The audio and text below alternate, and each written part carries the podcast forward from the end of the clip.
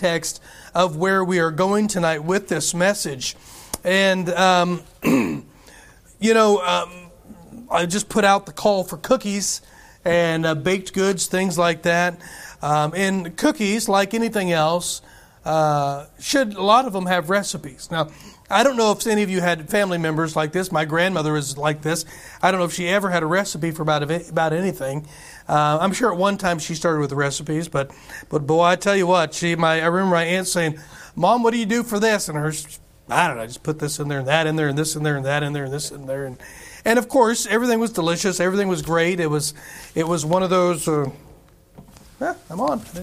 It was one of those. Uh, she was just had. She was a cook. She could cook, and it was wonderful.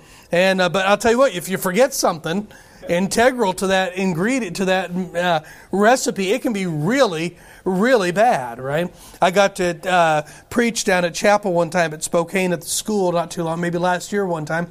Preached out of Psalm 1 in a recipe, the recipe for life and for a good life. Blessed is man that walketh on the counsel of the ungodly. And, and I and I and I, I, I brought a batch of cookies. I made them myself, and. Um, and two of those cookies, I left out salt. I left everything, salt and something else. I left out some good stuff out of it. And sugar, no, sugar and I added salt or something like that. And I said, anybody want to try one of these cookies? And of course the boys are like, yeah, you know. And one kid was like, oh, that's pretty good. I'm like, you have ruined the whole thing now. You know, you've ruined the whole illustration. And uh, of course, the other one was like, what is wrong with this? I'm like, oh, thank you. I had, and, uh, and I was trying to illustrate in, in, in a way about how life can, can really taste bad right, without the right recipe. And I was trying to explain to them the right recipe to have in life. And one of those things of the godly man is, is he delights in the law of the Lord. and the law does he meditate day and night. And if you get the word of God, that main ingredient in your life, I'm telling you, it'll help you have a good, it'll help you have a good life. It'll help you have a good recipe uh, for life. But sometimes, listen, sometimes people accidentally leave things out of their recipe. How many of you have ever got something done and went, uh oh, I think I forgot. Or you have something sitting here that's full that should have been in there, and this should have been empty, and you went, uh oh, I forgot that, right? My sister, we were at my sister's house one time, and she made these pierogies. and the poor girl struggles at cooking, and, uh, and she's hilarious. And I watch her over, and she has this turkey baster with mayonnaise in it, and she's sticking it in the cooked pierogies, trying to squeeze. I'm like, what are you doing? She goes, well, I forgot the mayonnaise. So I thought maybe if I could get them in there afterward. I mean, they're cooked, and she's squeezing me. I'm like, mm. they actually were. They weren't bad. They were okay. But this, and this is how she's been since she was young. My mother, I'm telling you, my mother came in one time, and she had, she was making a cake. She was very young, making a cake. She had her hand in the bowl and she's like, Jen, what, oh, well, I said her name wrong. Anyway, what are you doing? And she said, I'm telling you. She said, well, the directions said stir by hand. And she had her hand in the bowl, mixing up this bowl. All right, I'm just telling you. Some people, some people struggle, struggle with cooking. But anybody who has ever cooked, okay, there have been mistakes made. Ingredients have been left out. And you know what happens when you leave the ingredients out? It's kind of, it's like, oh, this isn't good, or this is a waste of time, and I can't believe I did that. It goes in the trash, or maybe you kind of muscle through it, like when eggs get left out of cookies and things like that, and you muscle through it and you eat it anyway, right? Now, if you ever want to see a real show and how this works sometimes, uh, Audra has a window in her room, in her win- in her house, and she'll raise the blinds, and it's it'd be like uh, going to the zoo, and you can watch Micah back in the kitchen cooking, okay? And it's it, it'll be really exciting, right? Right, Micah? Yeah, and I'm sure Micah has never made anything wrong or missed out an ingredient, have you? Yeah, exactly. Yeah. Did you know there's ingredients for a church? Did you know there, there are ingredients for a church? There are ingredients necessary to make a good church a great church. There are. And I want to look at that and some of the ingredients that we need in a church as we move forward. In our text tonight, I'll look at two of them. There's five of them here. Uh, good to brush over this again. five ingredients that make a great church. You know, I want Crimson Avenue Baptist Church to be a refreshing church. I want it to be an exciting church. I want it to be a healthy church. I want it to be a great church. I think everybody in this room wants that as well.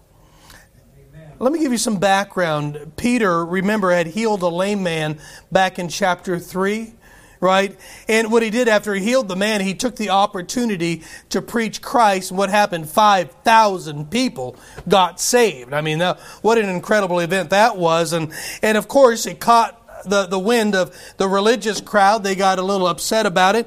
They, they, they called Peter in. They called John in. They put him in jail for the night. And, and, and Brother Jim just read this here in chapter 4. They brought him out and they questioned them. And they said, Where did you get your authority to preach? I mean, this is the Pharisees. These we are the Sanhedrin. We are the Pharisees. We are the Sadducees. We are the religious authority in, in, in, in, in, in Israel. Where did you get your authority to preach? And, and boy, governments have done this ever since, haven't they?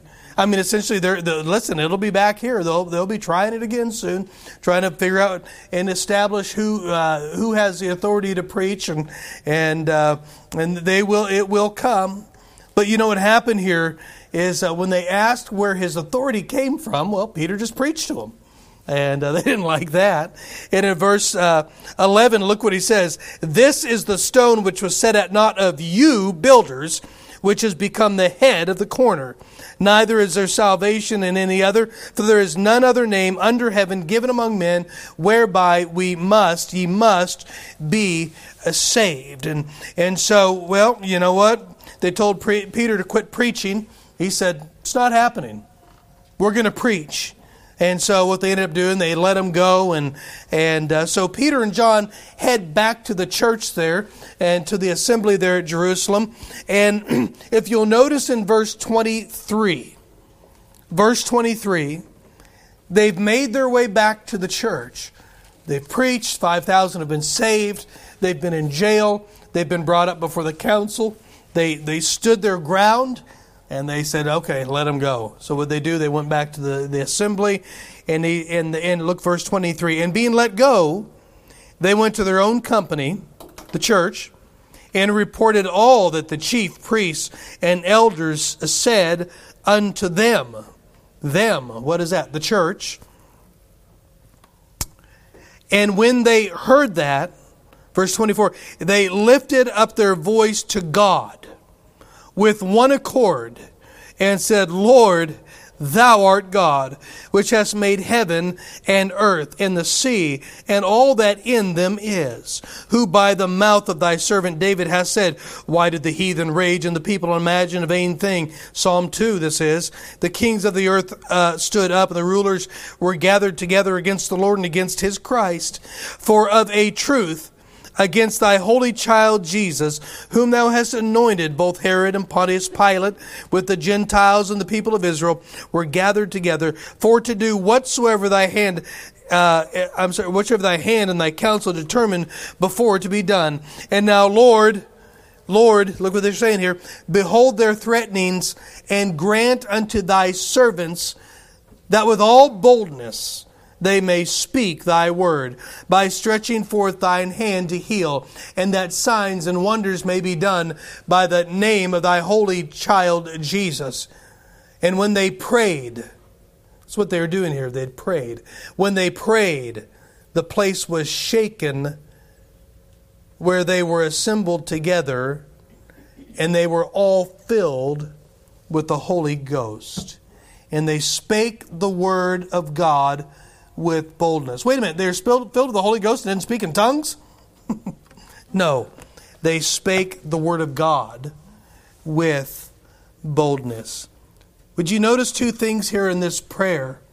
Two things that are going on at the church of Antioch. I'm yeah, the, yeah, the, the, the church here, and I think I, uh, I think I said Jerusalem earlier, and uh, but two things going on here at this at this church. I'm at Jerusalem. Yeah, I'm supposed to be at Jerusalem. Now I'm all turned around. Anyway, notice two things. I want you to notice some things. Yeah. Ingredients of a church. ingredients of a good church, ingredients of, of a refreshing and a healthy and a great church. Notice first here, when they came back to the assembly, the first thing that the church did was prayed. They prayed. I don't think we can preach enough on prayer. I don't think we can encourage each other enough on prayer. I don't think we, any of us, would ever stand up and say, I have spent enough time in prayer. Prayer is always one of the most convicting messages there is because we all know we could pray more. Think about it. The disciples got to see the healing of Jesus. They got to see the miracles of Jesus. They got to watch him raise Lazarus from the dead and raise another young girl from the dead. They got to watch all of these incredible things about Jesus. And the one thing the disciples asked Jesus, was to teach them to pray. Not teach them to heal. Not teach them to raise the dead that we see recorded at all. But we do see recorded, obviously, the Holy Spirit of God wanted us to see this, that they asked Jesus, teach us to pray. Oh, they had heard him pray. You ever heard somebody pray? Well, I'm telling you, they knew God their mouth opened and you knew they were in the presence of God and God had come down on that place. Strangely enough, I was in a, a church service one night and, and the, the individual had pointed out a certain man, a, a pastor, that was visiting. And he wasn't even a pastor of a Baptist church. And the man knew him because they're, they, they're the same town and and they were friendly with one another. And that man of that other church was in this church, this Baptist church, that night. And he said, Good to see you. Would you open us in prayer? Let me tell you something. That man opened his mouth, and the moment he opened his mouth, you went, Whoa. Did you hear this guy pray? This guy prayed. Didn't have eloquent words, didn't have anything there, but you knew that he knew God, and you knew he had been used to being in the presence of God, and it was nothing, it was nothing for him at all. I'm telling you, friend. Uh, the, listen, the disciples had heard Jesus pray. The disciples had heard them. I mean, one of the most pivotal times in their in their walk with the Lord Jesus when he was in the Garden of Gethsemane. The one time when I bet they look back and they really had wished they had heard what he had said in his prayer to the Father. They were asleep. Remember that one? Could you imagine what they missed when Jesus was praying to his Father? Lord, if it be possible, would you let this cup pass from me? Oh, that's what's recorded, but we don't know at all that he said. The disciples don't either. They were sleeping. Yeah. Prayer. Prayer. Jesus uses three metaphors of the church. We saw that this morning. One of those metaphors is a body. A body. I find it interesting when you think of a body and you look at our own body. I think it, I, I love it how the creator of us and, and, the, and the one who started his own church used the metaphor of a body to explain his church. And when you think of our body that he created, when you think about it, uh, you, you, you see how God has caused our, our physical body to operate, right? Our body is conti- continually petitioning, you would say, our brain. And our brain is continually uh, responding back to our body. And electric currents are, are constantly going up and down all throughout our body from, from brain to organs and brain to right now. My hands are doing this because my brain, because I'm wanting to. My, I, I don't even, it happens so fast I don't even get it. But it's all, listen, it's all connected to the head. It's all connected to the head, whether it's hunger or thirst or infection or fever or cold or hot or ice cream, right? Ice cream, it's like your brain's like, yeah, ah, and your stomach's like, get it, right? And your mean husband's like, we don't need ice cream tonight. I'm full. Yeah. Yeah. yeah. yeah. Jesus described the church as a body, right? What does a body have? It has a head. Well, you know what? The church has a head, right?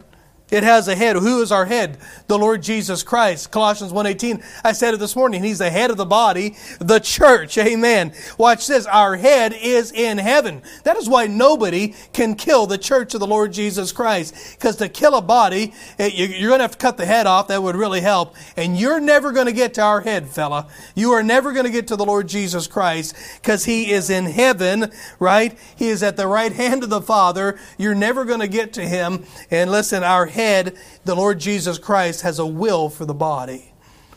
he is we are commu- back and forth and back and forth and back and forth. We are communicating with our head. Jesus wants us to approach him for all of our needs. Yeah. talking about prayer. Prayer. You know the bible says in hebrews 4.16 let us therefore come boldly not arrogantly not proudly right not presumptuously I don't know how many times I've had to ask the Lord for something, and I'm telling you in my heart, I've said it God, you don't owe us a thing. You owe us nothing. But Lord, out of your mercy, would you do this? We need this. Yeah. He doesn't. He doesn't, doesn't owe me a thing. I have heaven. I have a relationship with Him for the rest of eternity. Right?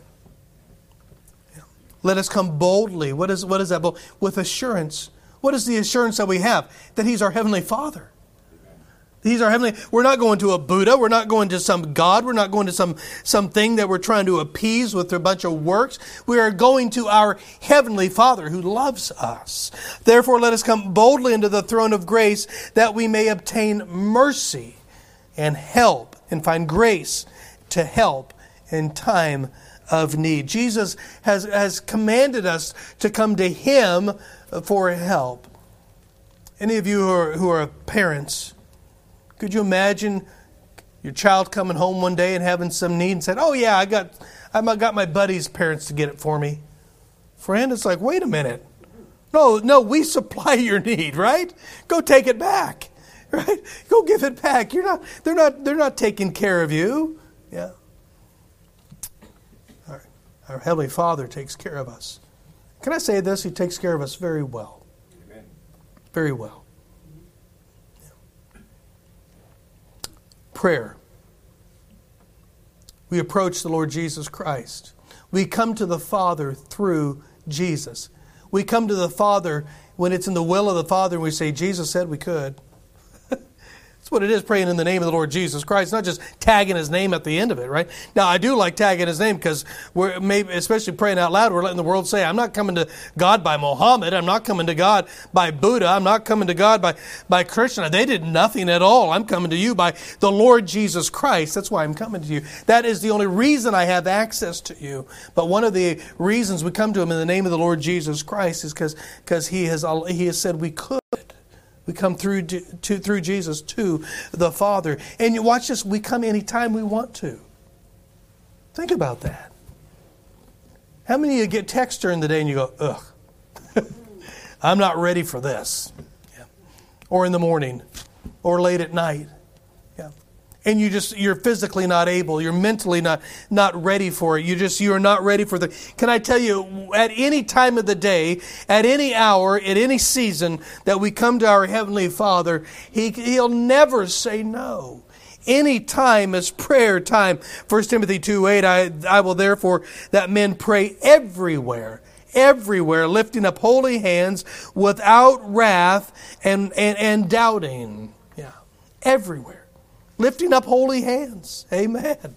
Don't let the don't let the Pentecostals ruin that for you. It's biblical to lift a holy hand unto God, praying everywhere, praying over your meal, praying as the plane is landing, praying as the plane is taking off, praying, praying as it's flying, praying.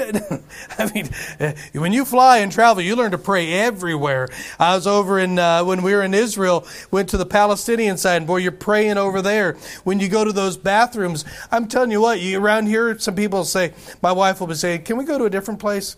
I don't want to use that restroom. Can we do, you know, and when the, all the girls were home and they'd be like, we got to go to the bathroom. So I'd pull off at a gas station and be like, no, we're fine. I'm like, I just pulled off. No, it's okay. of course, you know what that means? You got to go find somewhere else because it wasn't. You, some of you should have seen the bathrooms in the Palestinian side of Israel, man. I've got pictures of it. You prayed in there. You prayed in that place. It was vile. There's no telling. No mask. There's not a mask in the world that could have saved you from whatever is in those places, all right? You prayed absolutely everywhere. No, this is the mark of a church. This is a mark of a good church. Look what this church did here in, in, Acts 4. When they when they Peter and John came back, immediately they assembled and they prayed and they thanked God. Not only thank Him, they asked God for more boldness to go out and preach some more. I like that. They wanted His servants to be able to preach some more. Bible tells us how long we're supposed to pray. In 1 Thessalonians 5.17, pray without ceasing. Yeah. Amen. It's like, it's like breathing, isn't it?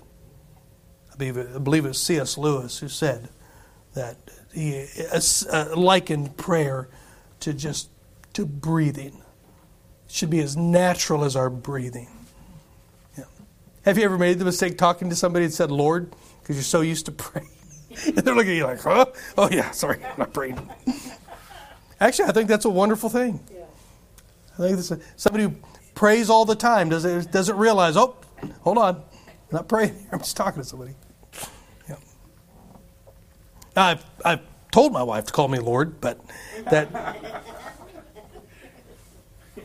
she's getting there. We're working on that. Times of anxiety. Anybody suffer anxiety? stresses. Let's call it stress. Philippians 4 6. You know, the Bible says, be careful for nothing, nothing. Anxious, anxious, worried, fearful, fretful over nothing. But in everything by prayer and supplication, with thanksgiving, let your requests be made known unto God. Yeah. Prayer. You know, the Bible tells us what we're supposed to pray for or who we're supposed to pray for. Do you know we're supposed to pray for each other? We know that, don't we? 1 Thessalonians 5.25, Paul said, Brethren, brethren, pray for us. Right? We ought to be doing that. We ought to be praying for one another. We ought to be praying for laborers. Matthew 9 28. Pray therefore the Lord of the harvest that he would send forth laborers into his harvest. Can I tell you what? We need laborers. We absolutely, Crimson Avenue Baptist Church, if you're watching tonight on live stream, we need laborers. Okay? You can come here if God wants you here. So. We're supposed to pray for those things. Absolutely. We're supposed to pray for our enemies. Oh, there it goes. I was doing such a good job. Wasn't, this nice? No, but I, I, hey, what does Matthew 5 44 say in the Sermon on the Mount? Remember this? But I say unto you, Remember, he'd say, It has been said of old times, but Jesus said, I say unto you, love your enemies, bless them that curse you, do good unto them that hate you, pray for them which despitefully use you and persecute you. Pray for your enemies. Yeah. It's a hard one, isn't it? Sometimes I want to punch them. In the Lord.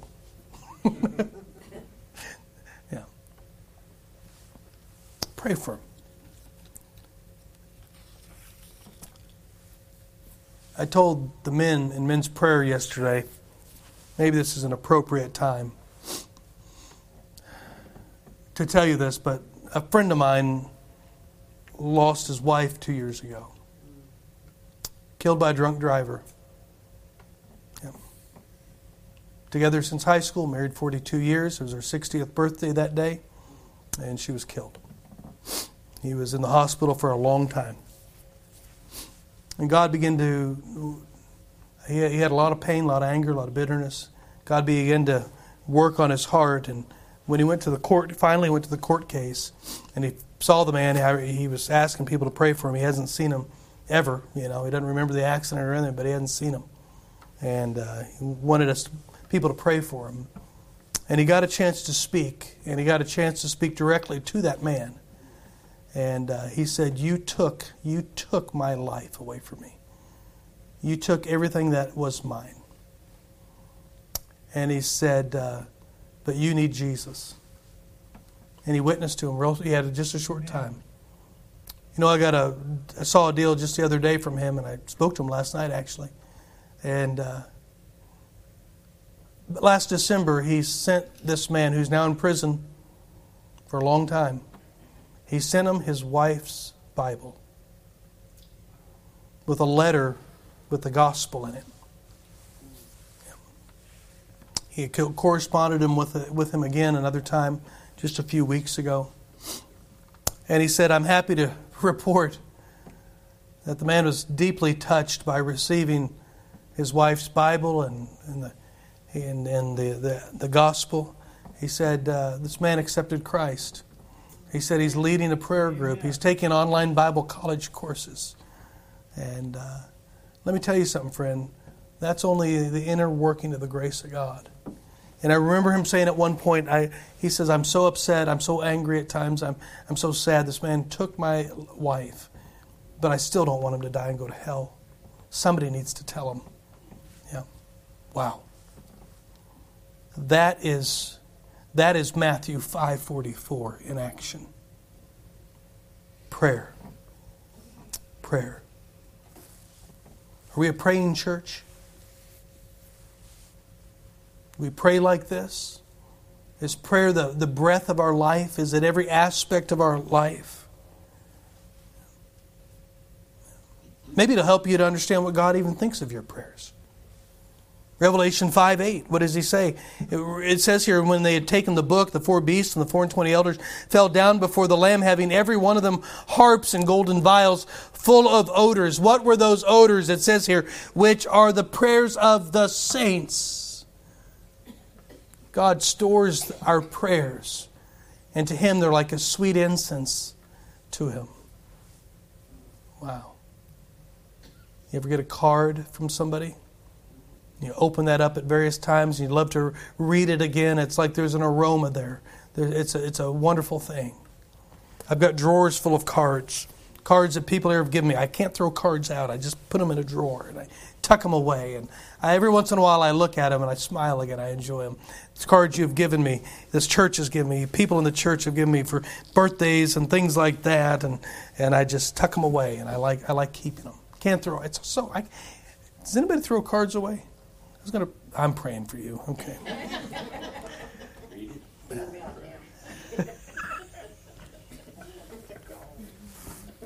I shouldn't have asked. Hey, listen, if Crimson Avenue Baptist Church is going to move forward and be a great church, we have got to be a praying church. Oswald Chambers said, Prayer doesn't fit us for the greatest work, prayer is the greatest work. Hmm, think about that. Oswald uh, Chambers, but uh, Spurgeon, not Chambers again, but Spurgeon said this If a church is to be what it ought to be for the purposes of God, we must train it in the holy art of prayer. The greatest, listen, the greatest churches have done the greatest works because they, they did the greatest work of praying. Of praying. You will never find a great, great church, one of God's churches, that got where it was by never having a prayer life, by never having, by being absent of praying people. If we want to be a great church, if we want to be a great church, we're going to have to be a praying church. I think I'm going to stop here tonight. Let me ask you tonight how's your prayer life? Listen, any of us in this room, honest with ourselves, we all know we'd like to pray more. Yeah. We all know we might would like to pray more intently, more purposefully.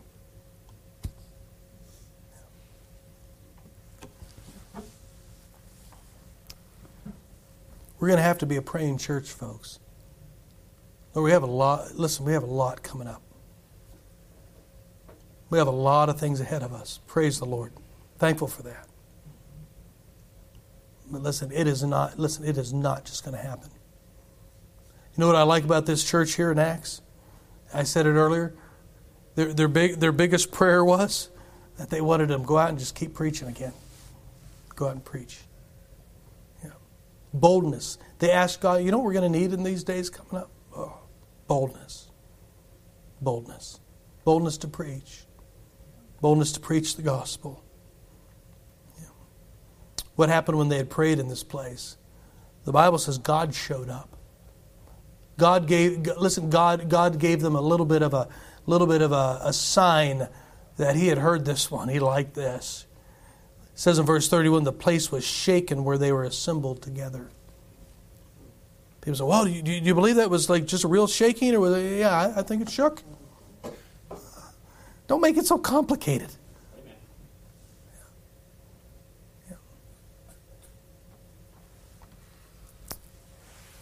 Let's be a praying church.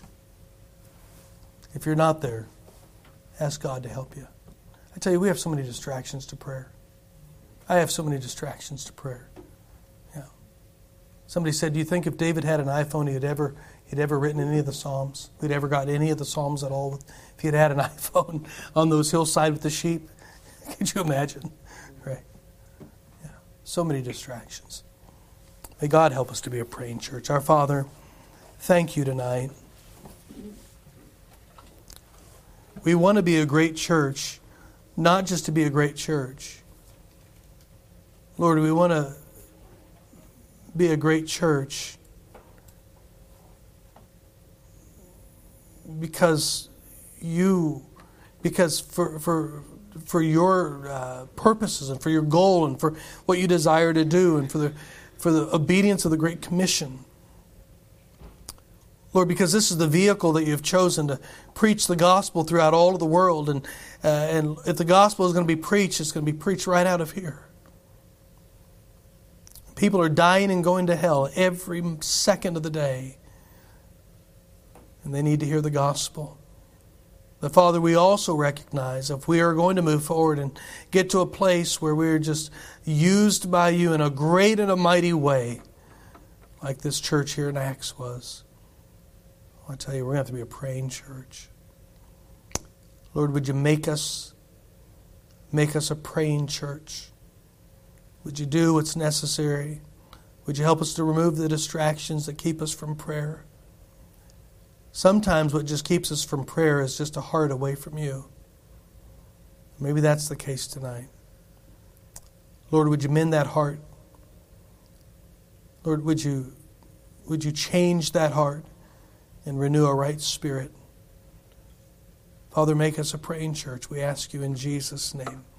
Amen. Let's stand tonight. However, the Lord has spoken to you. Maybe you need to get away with the Lord tonight and just ask Him to help you help you to make prayer the center of your life, help you to be a man and a woman of prayer, praying church.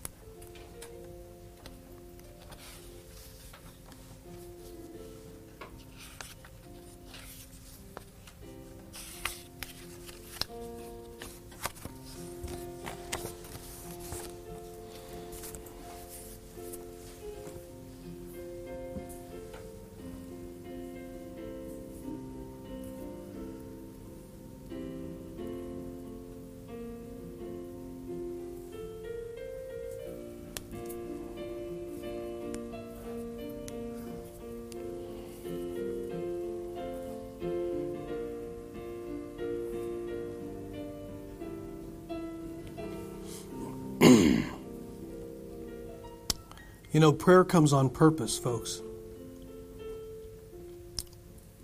Sometimes we need to rearrange our daily routines and habits in life to make room for prayer. Yeah. I tell you what, the Lord loves that. When we on purpose make time for prayer. Warm weather's coming up. Some of you need to get into a habit of taking a walk, spending time with the Lord, praying. Carving out time every day for that time, that closet time of prayer.